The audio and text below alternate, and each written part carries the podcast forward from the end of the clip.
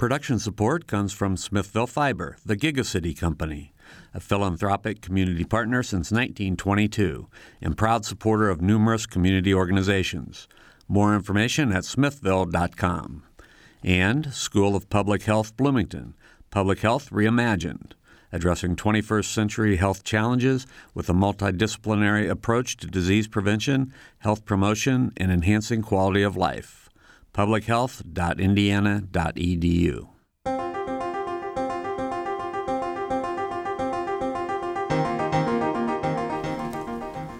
Well, welcome to Noon Edition. I'm Bob Zaltsberg, editor of the Herald Times, along with co host Sara Wittmeyer, who is the news bureau chief here at WFIU and at WTIU.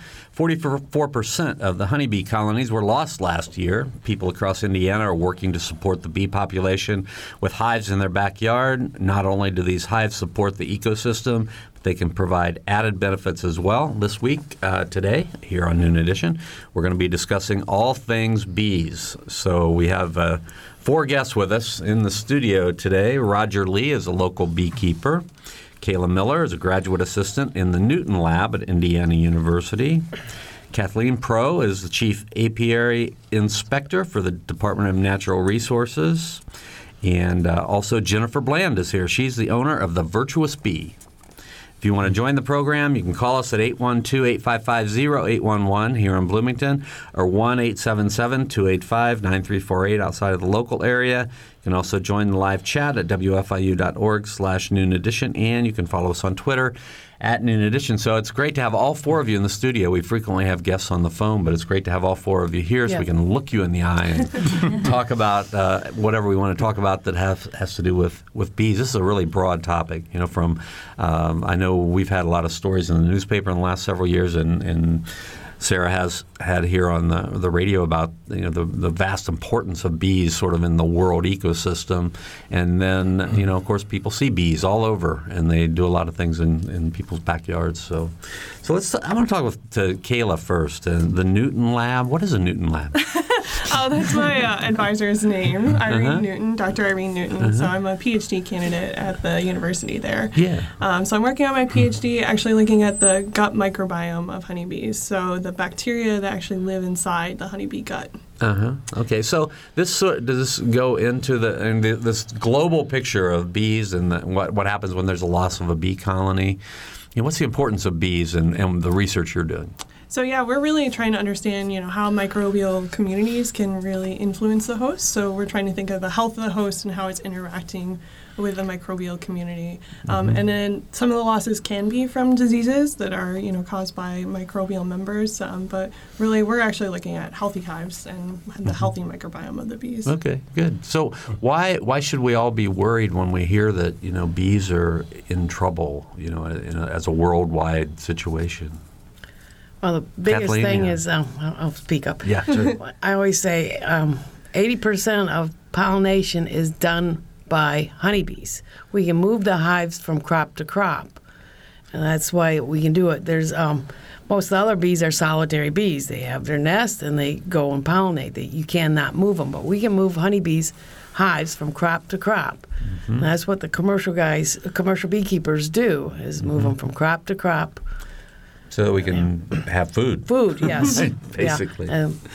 Oh, food, right. our vegetables, our fruit, uh-huh. all your fruits. Okay. You know, think of, I always say here in Indiana, it's strawberries, blueberries, apples, peaches, pears, um, even plums. Mm-hmm. A watermelon, we do a lot of watermelon in the um, Vincennes area. Mm-hmm. Everybody forgets about watermelons, how much yeah, we right. do down there, and melons. Mm-hmm. So they're important okay. for that. Right. And then for um, hobby beekeepers, um, I always say if you got a garden, you want a beekeeper nearby, so they come to your garden and pollinate your fruits and, and vegetables you got in your garden. Mm-hmm. And people have seen a difference mm-hmm. with having a beekeeper nearby that their vegetables are so much better. So if you're out looking for a place and you want to have a garden, you should make sure you live close to a beekeeper. Beekeeper. All right. Start it up. Roger, where do you live? No, that's okay. I provide a lot of bees to a lot of people. I have a lot, a lot of swarms, so uh, I'm good about talking about swarms, but not preventing them. Uh-huh. So how so how did you get involved in uh, beekeeping? Uh, I I retired a couple years ago, mm-hmm. and I decided I needed to find some ways to spend my time and my money. and I've accomplished both with, with honeybees as, as one of them. So uh-huh. I started out with two hives uh, three years ago. This is my third year. And uh, one of them made it through the winter, and I decided, well, I'm going to have some more. So now I've got three, and I, now I've got five, and I think I got to put a stop to it here pretty quick. it's uh, it's a lot of fun, but it is time consuming, and and uh, very enjoyable. All right, and I want to ask Jennifer first about the virtuous bee. Yeah. What is that? Well, it's a it's a business that uh-huh. I just uh-huh. started that has natural skincare um, uh-huh. using beeswax and honey. Uh-huh. That's central to all the products that I use. Mm-hmm. And my mentor brought me this big chunk of beeswax and asked if I could do something with it.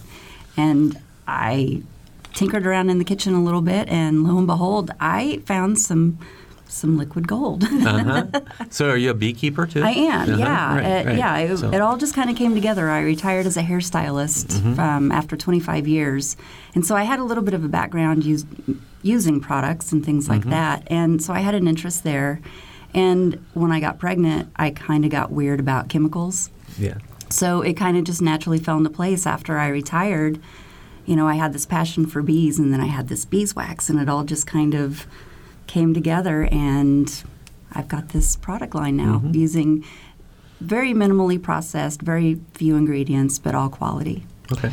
So I wanted to ask Kathleen, but we've been hearing a lot about this decline in bees, and you mentioned moving these beekeepers around. But is that something we used to do, or is that something that we've just started because of the decline in bees? Uh, no, there's been commercial beekeepers um, since way back. Uh, when, when the roads got better, yes, there's more. You know, I'd say since the '60s, we've had commercial beekeepers moving from um, different states. But um, we're a small we're mostly all hobby beekeepers here. We got a couple commercial guys, and they even ship them all the way out to California for the almonds to pollinate that. That's the biggest crop that needs the most hives. It's the almonds in California, and that's the only place where they're they're um, grown is uh, California in the valley. Is the only place they can grow in the United States. And uh, um, so we got beekeepers from all over the United States moving them out there, and then they'll be moving back throughout the states. yeah. But, you know, commercial wise, they've been doing it a long time, yes. Okay, second, so third generations. So I, I, have to bring this up because you know I ask all the dumb questions, I guess, and yeah. introduce the dumb topics. But I, I kind of you, you, all four of you seem like you're really interested and really passionate about bees, and I come from this side where when I was growing up, I was afraid of them. and I mean, are there are there sort of this is there this divide of people that love bees and love everything about them, and then people that are like, I'm going to avoid them at all costs? I think it's based on how much you know about them. Once mm-hmm. you get to know, they're really docile. They don't want to sting you because if they do, they die. Yeah. And if if they by chance they do sting you, usually it's your fault. And if it happens, it really doesn't hurt as bad as you think it does. It feels like somebody may have pulled a hair. Mm-hmm. And that's that's about it. Yeah. I've kind of, I've grown out of most of it. I'll tell you. I haven't. Bad memories as a child. Yeah. I think when people see a swarm or see bees in their house, one of their first reactions is to call an exterminator. Uh. And one of the things we try to really publicize and get out to the public is please don't do that. Or if you call an exterminator, ask them for somebody who is on a swarm call list or something like that who yeah. will come and safely and and uh, come and remove the bees and put them somewhere where they won't be bothering anybody and they'll be productive. Uh, the last thing we want to see is to have somebody spray themselves or have an exterminator come in and kill a bunch of bees unless it's just absolutely necessary. Sometimes they're in buildings and things like that where cutouts yeah. really aren't practical, they're possible, but generally uh, you can get at them and have them safely removed instead of killing them.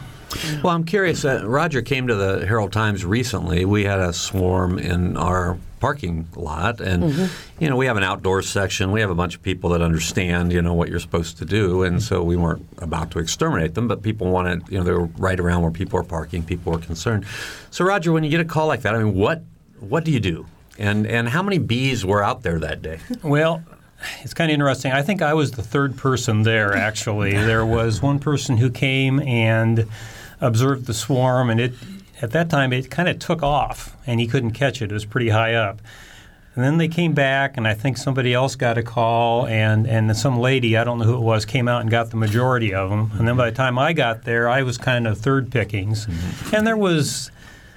I no offense. Know, maybe, yeah. No, yeah. there, there's probably a football-sized cluster there left. So I left good. a little nuc box out there with some uh, frames in it and some swarm lure, and uh, a lot of the bees went in there overnight. And I came back and picked them up and combined them with another bunch of bees I had, and then they took off and they're doing nicely. Mm-hmm. I have to ask though, what it, what is a swarm? Well, a swarm is the bee's natural reproduction method. So that's how they expand and increase their numbers. So the the bees, there's certain stimuli I think that that well, happen when mainly when the, the, queen gets overcrowded. She has yeah. no more room to lay. Right. So that's why I tell people if you give that queen room to lay in the spring, so she doesn't swarm. Mm-hmm. Yeah. so the queen takes off. Yes. Well, the queen, queen takes off, and the, the, bad part is not only do you lose your queen, but you lose about half of your hive as well. They go wither and start a new colony. They'll hang in that tree like at your at Herald Times building, and then eventually they'll send scouts out and they'll find a new home, and they'll leave from there and take off and populate the, their their new uh, house. house. So. Uh, uh, they don't stay there a long time. They don't maybe what three hours to three days, they yeah. say, something yeah, like that, that yeah. typically. We can get them uh, early enough. So when you get a call, my first question is, how high is it?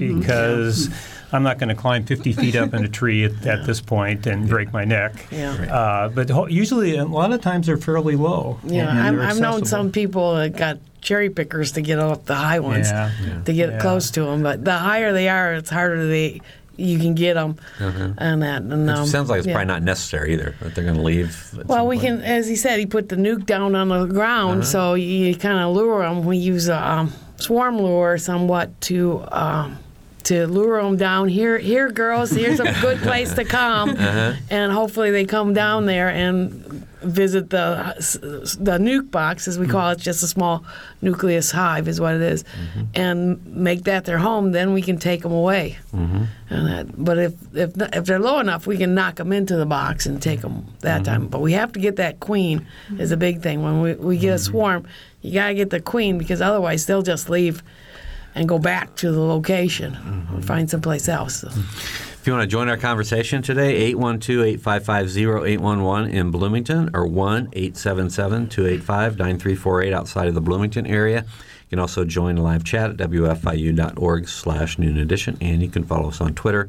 at noon edition. Looks like we have a phone call already, Sarah. So. Bruce is on the line, and Bruce has a question about pesticides, I think. Yeah, Bruce, go ahead. Uh, yeah, well, if the uh, uh, gas could address the uh, whole uh, problem, I uh, get stuff from various environmental groups and they act like uh, there's a major crisis with uh, uh, hive death. And I've been asked to sign petitions and send letters to ban, I believe it's called neonicotine uh, pesticides. And uh, for a while there, they were talking about mites. So if uh, the guest could uh, comment on this, I'd be very grateful. Okay. Uh, this All right, Kathleen, go ahead. Um, it's neonicotinoids, and um, what we have a problem with is uh, they are very deadly to bees. They are coating corn and soybean seeds with the neonicotinoids. And the biggest problem is with corn planting. When they plant the corn, the dust behind it has that neonicotinoid in it and if a bee flies through it, it dies. And if it drifts over to the hive, a lot of your foraging bees die. And it's that, that you know, insecticide that dies. And, and so that's the biggest thing we have to worry about is when corn planting. We don't have as much problem when they plant soybeans, but some guys have had um, bee death with uh, soybeans. It doesn't kill the hive right out, you know, the whole hive dies, but it kills all your foraging bees, and those are the ones going out and bringing food back to the hive. So the hive can get weak, and if it's weakened enough, it can die. And we worry about the pollen too, with the pesticides in the pollen, pesticides in the nectar, even with that spray. They're just using more pesticides uh, everywhere. They are starting to um, Lowe's and Home Depot are starting not to carry neonicotinoids because of this issue. Not pl- the plants they're getting in, they don't want them um, treated the, uh, with neonicotinoids. Neonicotinoids, the plant takes it up. And if the plant has it all the way through the whole plant, we worry if the neonicotinoids in that pollen and nectar the bees are carrying are, are taken back to the hive. That's what our worry is. Mm-hmm. That's why they want to somewhat ban it. Europe banned it a couple years ago, um, several years ago, really. And that's their big thing because they were seeing bee deaths because of the neonicotinoid. Okay. We got another question here. Somebody wondering what the difference between native pollinators and honeybees. well, honeybees are not native, hmm. and um, they will um, never. I always tell people they will never be on an endangered species list because they're not native to the United States. They were brought over from Europe, is what they were brought over. Our native pollinators, there's um, over 400 native bees in Indiana and we worry about them also because they're losing habitat areas. Your bumblebees um, are uh, several of them are ground um, nesting bees. The bumblebees make a nest, so there's a colony. Most of the other solitary bees, I mean, bees are solitary. They all make their own little hole in the ground and lay eggs and take care of their little bit of brood they have, a little bit of bees they they uh, produce, and that, so. Um, we just worry about loss of habitat and loss of food for them too. That's the same thing with the butterflies. All our pollinators we're worried about. And butterflies is another one we're worried about. Monarchs, you might have sure. heard about monarch mm-hmm. problems. I'm thinking this person might be asking yeah. about what's the difference between like having bees here pollinate something rather than take them via a you know well, there's an orchard bee that we call it orchard bee. It's active only in the spring, and it's good for orchard, you know, apples, tree, apple trees, your orchard trees. But it won't be active all year long. They're just active a couple months, and then they go dormant the rest of the year. Is what the thing is.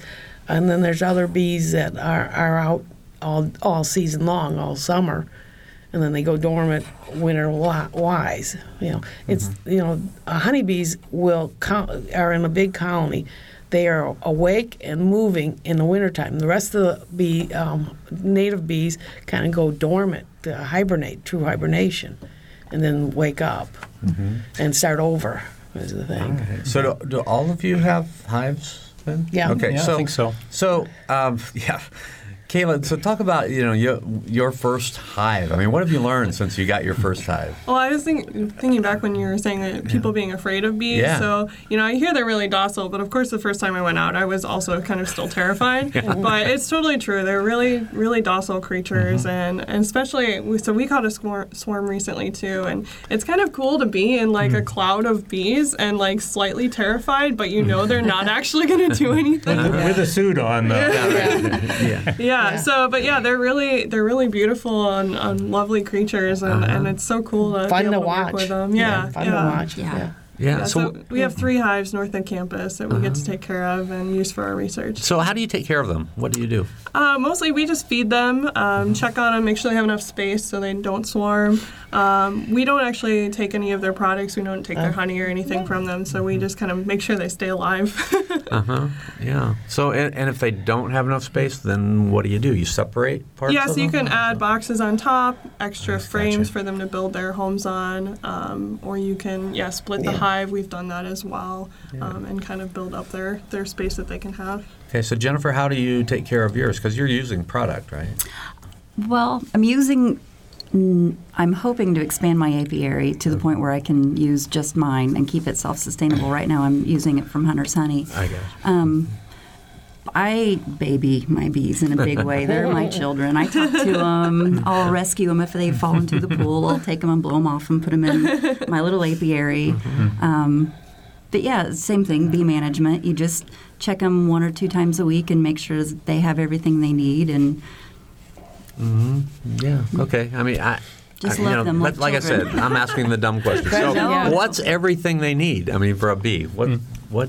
Well, they don't really. They yeah. don't really need a whole lot. They're okay. pretty self-sustaining. They're in one way. There's you know thousands of them, but you can also look at them as one organism. One sort of organism. Yeah, and yeah. they work together like a well-oiled machine. Uh-huh. It's the most amazing process. We have a lot to learn about humanity by watching the bees help each other. Yeah. Kathleen? Did you Um, sound like, well, looks like what you want bees, to add? bees need is what all bees need is pollen. That's a protein source and nectar. Most of the solid, solitary bees, they're after the pollen mostly. That's what they feed their young. Honeybees will collect the honey and the pollen. Pollen is, as I said, is a protein source for to feed the larva stage of the bee, and also um, for the adults. But the um, honey is for they have enough food for the winter. You always hear about ants storing enough food for Right. to make it through the winter. Same with honeybees; they have to store enough food for the winter, and, that, Okay. and that's the main thing we, we watch in the spring. Um, right now, May was a good um, honey honey season. Really, they build up. Um, I already took off honey off a couple Yeah. of my hives. I did too. I Yeah. got 50 pounds, Yeah. believe it or not. So, yeah, I didn't get that much, but I had one swarm. That's why. So, Yeah. did the honey locust bloom this year? or Yeah. Oh, uh, the black locust. It's the black locust. Everybody says honey locust. It's black That's locust. It's a. Um, it's not native really to Indiana. It's kind of an invasive tree in a way. It's a weak tree too. But black locust, um, when it's in bloom, you can smell it, and the bees love it. Tulip poplar is another one that's blooming right Yeah. now that the bees will go to. And then we're waiting for some of the wildflowers to start. See, your native bees will go to your native wildflowers, but honeybees will also visit them. Uh, and that that's a big thing. You, you want flowers in your yard, you're going to get bees probably, and butterflies and all the native bees. All right, Yeah, yeah. we're going to have to take a short break. Uh, Okay. We're talking. We're talking about all things uh, that are related to bees today. On uh, Noon Edition, we have four guests with us in the studio. I'll, let, I'll reintroduce them right after we take, the, take this short break. You're listening to Noon Edition on WFIU.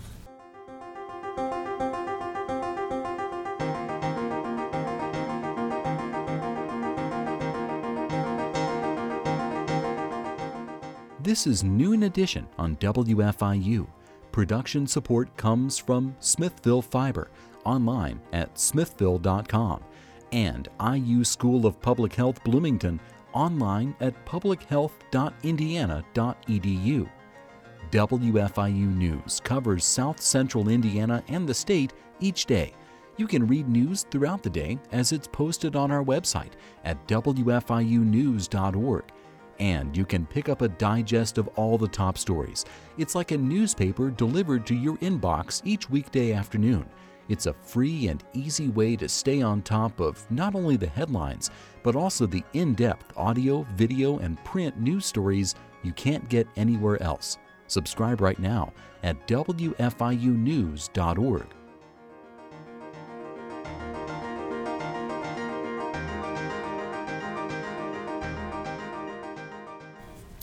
Welcome back to Noon Edition. I'm Bob Zaltsberg from the Herald Times, along with Sara Wittmeyer from WFIU and WTIU. We're talking about bees today, and uh, honeybees and native bees, and all sorts of issues about bees, and anything that you want to talk about about bees today. With, with four guests: Jennifer Bland, the owner of the Virtuous Bee; Roger Lee, a local beekeeper; Kathleen Prough, Chief Apiary Inspector for the DNR, and Kayla Miller is a graduate assistant in the Newton Lab at Indiana University. If you want to join the conversation, give us a call at 812-855-0811 or 1-877-285-9348. You can also join the live chat at wfiu.org slash noon edition, and you can follow us on Twitter at noon edition. During the break, we were talking more about bee swarms and whether those are a good or a bad thing, but it looks like the decision is, is mixed here. Um, can you can you explain sort of what's going on? Yeah, it's good and bad. I think if you're uh, looking for free bees, it's a good thing if you can catch them. If you're the beekeeper the bees came from, it may not be so good. Um, one of the good things about swarms, I think, is we the first caller I think uh, talked about varroa a little bit, and I don't know if we discussed that, and we probably spend the whole hour talking about varroa mites if we wanted, but they're a big problem, and probably the number one problem I think of uh, of bees uh, nationwide or maybe worldwide. I don't know. Um, and one of the things a swarm does, it interrupts the uh, cycle, the breeding cycle of the bees. The varroa mite gets uh, into the uh, capped larva of the bee and infects the larva during that stage. And if the queen leaves and she isn't laying eggs, there's no larva, th- that interrupts the varroa's life cycle and decreases the population. So it may help, A little bit. may yeah. help a little Yeah, bit yeah. uh, uh, interrupt that cycle and keep your varroa population down and your bees health- healthier. But if Yeah. they're on the move, I guess I'm just thinking it seems like they are more likely to run into folks who, who want to kill them. And if that's the Yeah. queen, doesn't that then jeopardize that whole colony? Or Before she Right. leaves, uh, before a queen leaves uh, in a swarm, they'll make queen cells, repla- replacement queens, and that they can um, have her lay an egg in the queen cell, and they will feed that um, larva of the queen cell royal jelly. They have a gland in their head, uh, the worker bees. By eating pollen, they can produce royal jelly, and that's what's fed to that queen larva, and also as a queen adult, and that. But But only she, to that, only to that queen larva. well, the the um, the other larvae, the workers and drones, Yeah. also get a little bit of royal jelly, just a little bit, Just a little? Okay. just a little bit. And, but the queen gets lots. I like to see lots of royal jelly in that queen cell when I see it. So there's replacement ones f- for when she takes off. At that stage, you're fighting a swarm. You know, it's hard to stop them from swarming. And that, but once she leaves in that swarm, we try to catch her and put her in a new hive. That's uh, increase our population of hives we have. But also, what happens with it, it helps with the varroa mite cut because um, that cell takes um, from queen from egg to hatch is 16 days. And then we have to wait about 10 days, um, well, five days for her to mature enough to fly. And then when she goes on her mating flight, you got about three days there. And then it's about 10 days after she hatches that she starts laying eggs. So you've got a real interruption in the varroa mites um, reproducing there. They only reproduce in the cells of the um, bees, is the thing, um, larva stage of the bee. So that helps. But um, the big problem with the, when they swarm, you get less honey off of them. If you're wanting to get honey off your hives, you're going to get less that year. And that you know, it, but and you got to make sure the queen, new queen, is laying good too. I, I always tell people, beekeepers, keep an eye on your queens. If she's not doing her job, it's off with her head and put a new queen in there. Yeah. wow. If I if I was Yeah. just to, to go, you know, if I was you took me uh, all equipped and everything, I'm looking at the, you know, how am I going to identify the queen? Would it be easy for me to identify? I queen? always tell people, look for eggs. If there's eggs, there's a queen. Yeah. She's a lot different. It takes a little while to kind of spot her, but once you notice her, you won't Yeah. mistake her. They're a lot, Keep lot eye on her. bigger. Her- Yeah, she's Okay. bigger. Um, Yeah. And some people mark them. Yeah, Yeah, so so, we, we know that's the queen. We put them them. in there. Yeah, put in there. It's a lot like playing Where's Waldo. Uh-huh, yeah. yeah, sometimes, yeah. Yeah, they're good at hiding though, and Yeah. like Jennifer says, some people mark them to make it easier. I think this year's color is white or something, and, Yeah. and Yeah. People mark them with a little white dot on their back to Mm-hmm. make them easier to spot in the hive. All right, we're going to go to the phone. So uh, Sharon is calling in from Greensburg. Sharon, go ahead. Hi, thank you. Nice to uh, talk with all of you. I'm calling because I want to know if there's any activity in uh, groups or individuals who support beehives through um, helping maybe defray the cost or the expenses of it, um, or if there are any advice lists for plants for gardeners uh, that are uh, bee-friendly plants that are maybe native to the state. Thank you so much for taking my call. All right, Sharon, thank you. Who wants to try that? Uh, Roger, As far as uh, bee-friendly plants, if you just do a, a Google search or something, you can come up with all kinds of hits on uh, resources. Even Indiana, probably your I, the I've DNR got a list. Yeah, I have a list for bees. Um, in Paul, uh, Indiana Native Plant, I, I gotta remember, Association, they have um, a list of native plants. Um, I have on DNR Division of Entomology, you'll find a list um, gardening for bees. There will be a list of plants, uh, and I try to plant, um, put a, what they will produce for the bees and when they bloom too. And the big thing with bees uh, and native bees also, and any of the pollinators, we need something blooming all the time, spring through fall. And the biggest time we need something blooming is really July into August. Yeah, in the hot summer months. Once, yeah. Yeah. Yeah. And there's a, some native ones. Um, one of my favorite during that time is um, Joe Pye weed, ironweed. They're they're tall though. You know they get five to six feet tall. So you gotta have you know get them up there and then and uh, um, Liatris is another one that blooms at that mm. time. Coneflower is a mm-hmm. great one. Buckwheat, And buckwheat, and buckwheat, you really yeah. love Buckwheat, buckwheat. buckwheat in the fall is my favorite. It makes a real dark honey, Honey, that's yeah. a little bit on the on like molasses. Uh, and Yeah. Some people really like it, some don't like it, but I happen. It's really good. I think. Mm-hmm. Yeah. Yeah. Well, let's, yeah. Let's talk about honey for for a minute because you know you. Honey seems to be one of those foods that you go into a store now and it's really kind of a specialty food and you get all kinds of buckwheat honey you're talking about, I guess, Buckwheat, yeah. clover honey and I mean all sorts of different kinds of things. So you talked about Roger, you took 50 pounds of honey already? Yeah. Yeah. So yeah. What, what's a typical year for you with the hives you have? uh, zero has been the typical year in, in, in the past. Uh, and when you're starting out, it, it, you're you're usually just basically trying to build your colony up and, mm-hmm. and uh, get it to the point where it's going to make it through the winter. That's your Yeah. goal the first year, pretty mm-hmm. much. And if you get honey, it's mainly kind of a miracle or a real blessing, anyway. Mm-hmm. And then the second year, they do better. This is my third year, and I finally got my point, my colony to a critical mass, I guess, enough that, wow, everything just came together, and the weather is, you know, out of our Yeah. control. But when the weather's good, you get a good honey flow, lots of uh, nectar coming in, then that's just a bonus. Bonus, yeah. Uh, so yeah, it, you just you just don't know. You don't know how your colony is going to, how healthy it is, how good the population, how much, like Kathleen said, how many times it's going to swarm, and uh, you know the, the, the weather and, and all that. So it, it's it's just you just never know. Well, again, so for my elementary, I'm you know For I'm, I'm trying to learn about this. So, so you talked about how bees are making the honey so to help sustain them mm-hmm. for the year. So how do you know when to take honey off, and how do you know whether you've taken you've left enough for them to be able to, to survive the winter? The weight of the the hive, yeah. And Hive, Roger has brilliantly built a little A weight- a scale, little scale, a yeah. hive scale, I bought right? a little hive. Hive portable scale. hive scale. Yeah. You put the um, hive on the scale, and it'll tell you how high, how heavy it is, and it, you'll see it go up and down during the season too.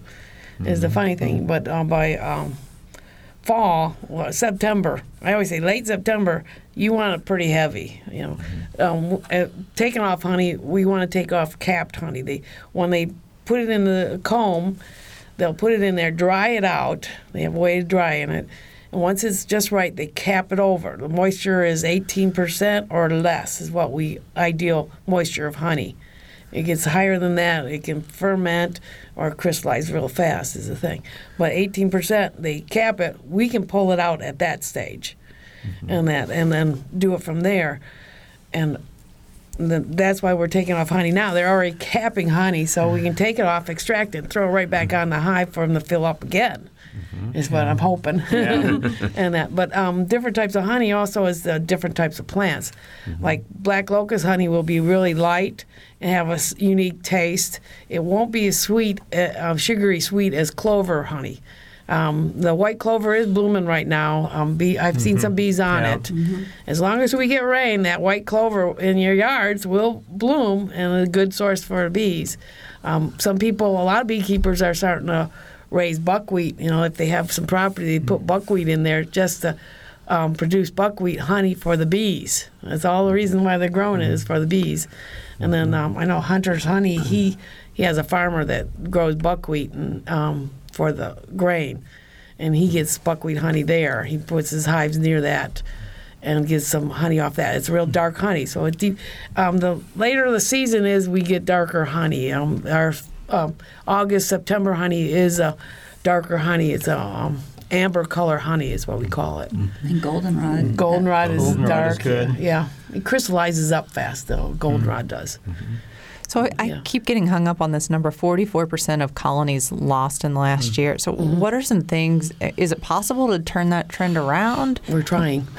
yeah, I mean, can we restore the number of bees? Do we need mm. as many as we used to have? That must be nationwide, I guess. I think Nationwide, yes. I belong to a number of clubs in the area, and it seems like locally here, anyway. I, I don't know, you know more than I would, maybe Kathleen, but uh, locally, it doesn't seem to be that high in, in this area from the people in our clubs. To what they Yeah, our report. winter loss wasn't that high. Um, we lost a lot last fall.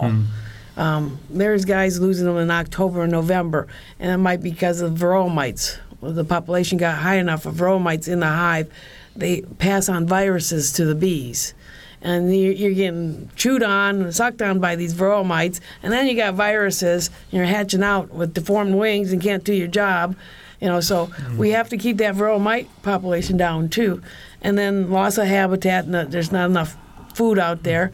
Um, we're also weather oriented. Bees are very weather oriented. If we don't get enough rain in August and September, those um, that goldenrod and aster do not produce um, nectar and pollen that the bees need for the fall.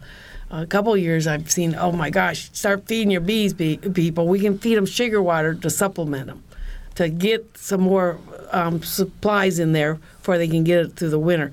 We want about 60 to 80 pounds, I like closer to 80 pounds of honey for they have for the winter. So we don't take it all. We have to mm-hmm. leave a lot back for the bees. And I yeah. think shows like this help gain interest. The more people that get bees, you know, the better it's going to be. And we heard last night at the bee meeting that bees are apparently the new chickens. So that's so cool. yeah. yeah, there's a lot of beekeepers with chickens that. and bees. Yeah, yeah. That is funny. All right, if you have a question or a comment, give us a call at 812-855-0811 in Bloomington or 1-877-285-9348 outside the Bloomington area. You can also join the live chat at wfiu.org slash noon edition, and you can follow us on Twitter at noon edition. So this awareness, does this give you hope that we're saving the bees or like these diseases? I mean, are we having well, any we've got lots more research. Her, the research she's doing here in in Bloomington helps too. Um, a, a, healthy gut, healthy bee will you know be healthy and prosper is the thing. You know, the colony will be healthy is the thing. Yeah, that, I mean, yeah. I think there's a lot of problem. Everyone always asks, you know, what's the, the main issue, but I think it's really a combination of factors. Exactly. That's why it's so hard to solve the problem. And so, you know, there's climate change, habitat habitat change. Also, the commercial bees are getting, you know, like high fructose corn syrup. syrup for, yeah, So their, their diets are changing, which might change their, their gut microbiome, which might change the monoculture health, so. they're on. Yeah, yeah, not the diversity of pollen and nectar they're getting. So. Yeah, looking at nutrient nutrition for the bees even. we look for nutrition for humans, and yeah. they're doing it with bees too. But uh, yeah, I think yeah. more hives are important. I think getting you know local you know people got, backyard bees. We've got a big increase of beekeepers, uh, hobby beekeepers, because of all this mm-hmm. um, information. We also get more research money for federal research money for mm-hmm. this problem too. Yeah. And uh, one of our things our beekeeping clubs are trying to do is encourage people to, to obtain and keep local queens mm-hmm. that mm-hmm. have been bred and raised locally within the area of the state of Indiana or nearby, so that they've shown that they can go through the winter. They're adaptable. They're hardy. They're used to the climate and the weather, and uh, and just I th- we just feel that they're better than the the queens of the bees that are shipped in from maybe California or Georgia, Georgia yeah. uh, since they're Southern locally states, adapted yeah. to the to our winters and our weather here. So we we just, we're all trying to do that. We're sharing bees and mm-hmm. sharing queens and swarms and everything else, trying to encourage the uh, local population to stay strong. All right, we have a phone call from uh, Martinsville, and it's Martin who's in Martinsville. Go ahead. Hi, uh, I just have a question about uh, different kinds of honey and also kind of relating to um, the feeding of the bees.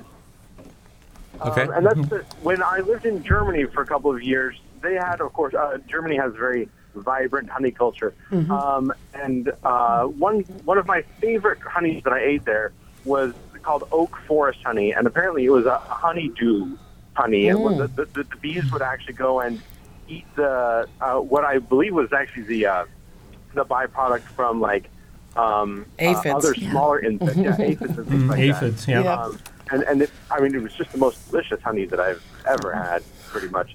But uh, I was wondering if if that is ever produced here in the states or in Indiana in particular, and if things like that can be a substitute for uh, for like flowers uh, in in the late summer in particular. Uh, if the forests are a, a, a good uh, food source for the bees with the honeydew from the aphid since we have such wonderful hardwood forests here? Well, they can help. Uh, I know some guys say they are going to get um, honeydew. Mm. We'd rather get them from the flowers, I, th- I think. You know. um, but um, we don't, you know, our hardwoods are limited. We are trying to get more hardwood forest out there, you know, and and you want a variety in those forests sometimes too. So you put them by forest, you might get some honeydew. We can't say for sure it's all honeydew, though. That's the thing, Right. you know. And so we'll have unique, you know, if you're by woods, you know, forests, you'll ha- your honey will taste different than if you're by um, cor- all fields or in uh, um, Indianapolis, let's say. The, the, the honey will taste a little difference in the, each um, environment because of what the bees can go to and that. So um, that's a big thing. But we won't have the old oak wood forest um, honey what they have in Germany because you know we cut them down and we're rebuilding. That's what the thing is. Uh, that's a big thing with you know. Yeah, who knows where they go? They fly what a three to five mile radius of the hive generally, go in search of nectar and pollen. So they could go anywhere, and, and you know that's Yeah. one of the difficulties of people trying to claim they have organic honey, if you will, that. You, you don't know where they went, and if the flower or the plant they visited happened to be treated with some pesticide or herbicide or something like that. So it's it's really mm-hmm. difficult, I think, to maintain you've got organic honey, even though you may not treat your hives with anything any synthetic chemicals. You just it's really hard to claim that. organic. Yeah. Yeah. But you know, every every state will have different honey too. You know, you go down to Florida, the big thing is the tulip, Tupelo, Tupelo. Tupelo honey. Yeah, thank you, and the orange blossom honey. You know, Right. that's the big thing down there. We don't have those up here. They they don't grow in our, our climate for one thing, and so you get different things. You know, um, one beekeeper he started um, his company with the idea of getting blueberry blossom honey. So the bee, beekeeper moves them into the blueberry field as they're blooming, and he pulls off the honey as soon as the blueberry blossoms are done. He can label it as blueberry blossom honey. That will taste different than if you you collected it some other time during the season. So it, you know they just get um, here. You know so you know there's cranberry honey too. You put them in the cranberry fields and get honey off of them then then too, and that will have a different taste too.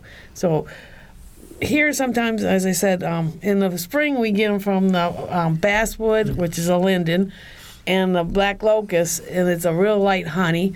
During the summer, we'll get clover honey, which is a light honey. But if you leave it on and take off your honey in August, it'll be darker, and it could be multiple um, places where you got your honey from.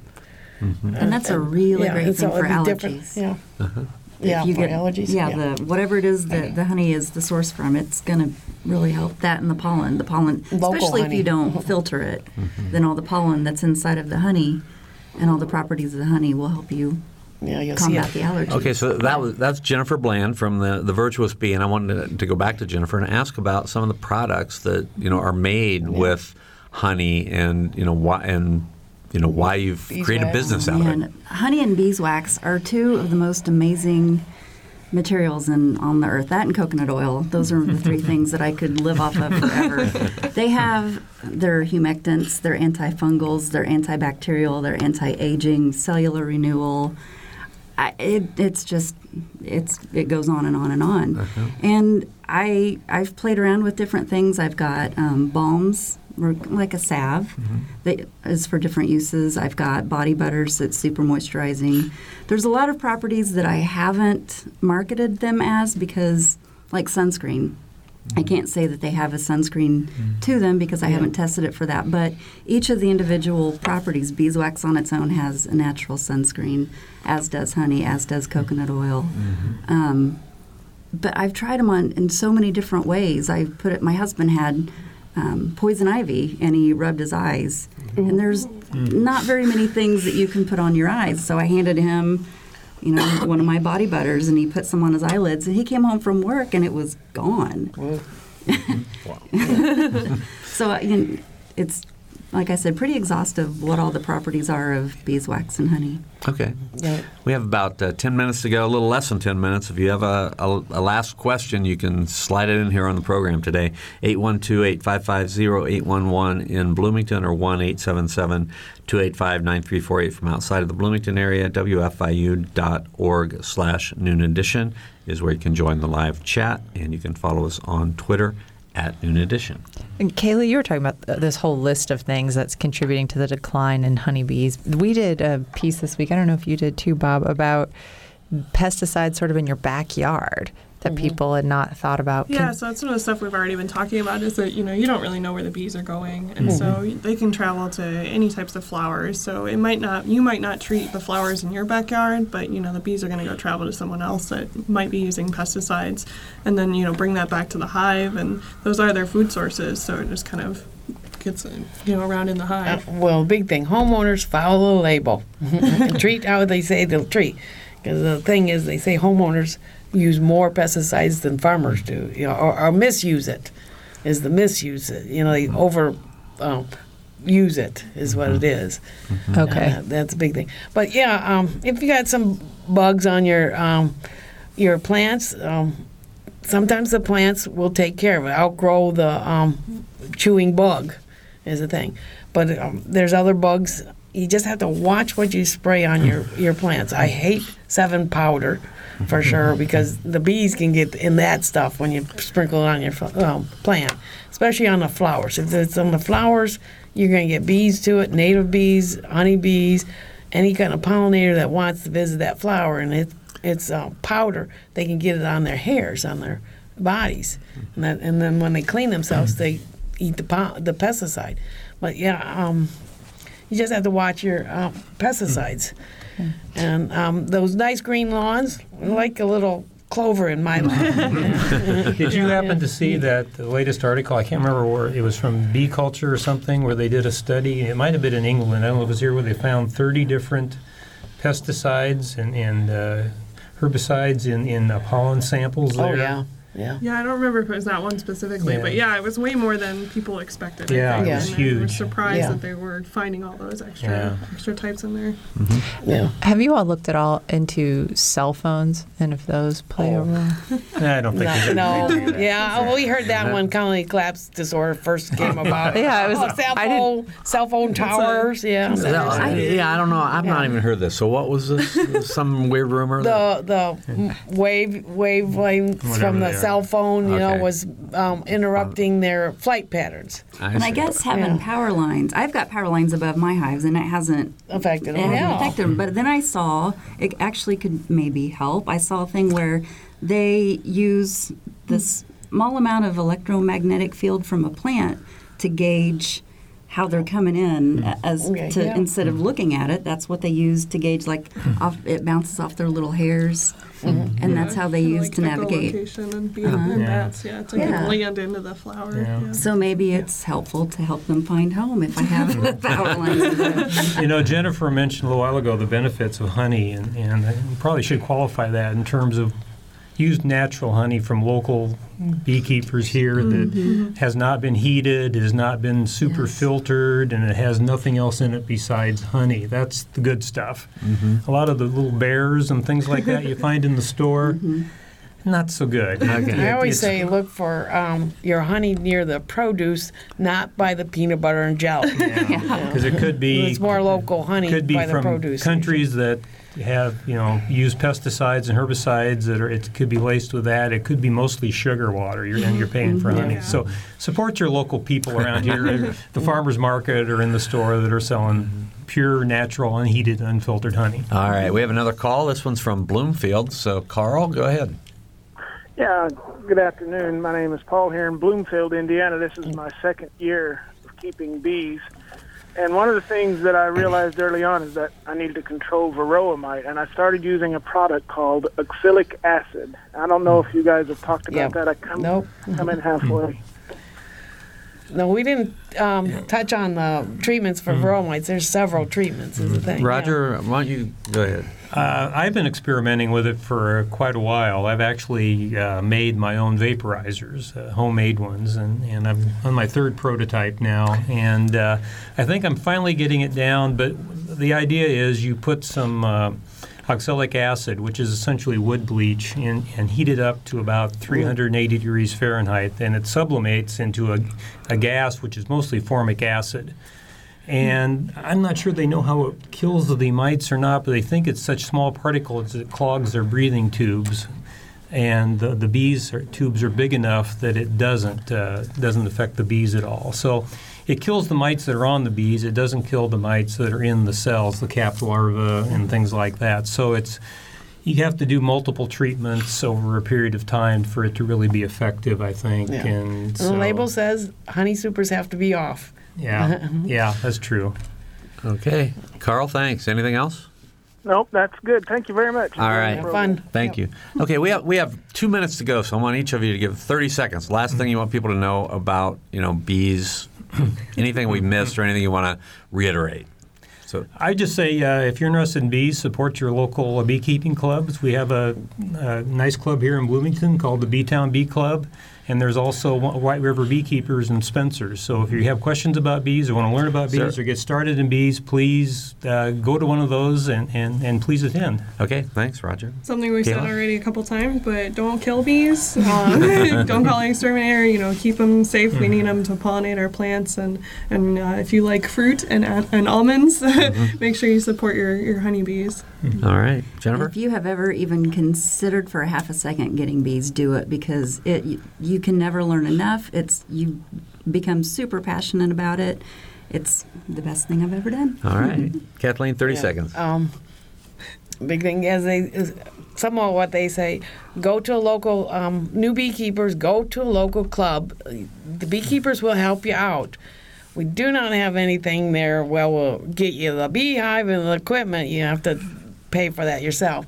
but the local clubs is a way to learn and talk to other beekeepers and find out. They have field days where you go in the hives. There's a state association where we're coming up with a meeting that we're going to be going in the hives. That's how you learn.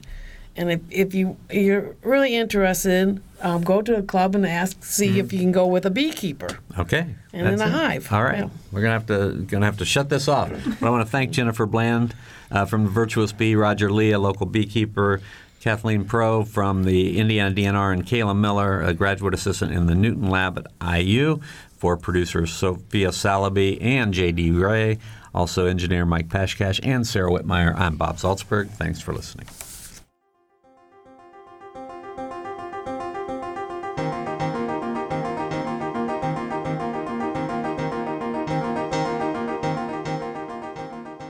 Noon Edition is a production of WFIU and the Herald Times.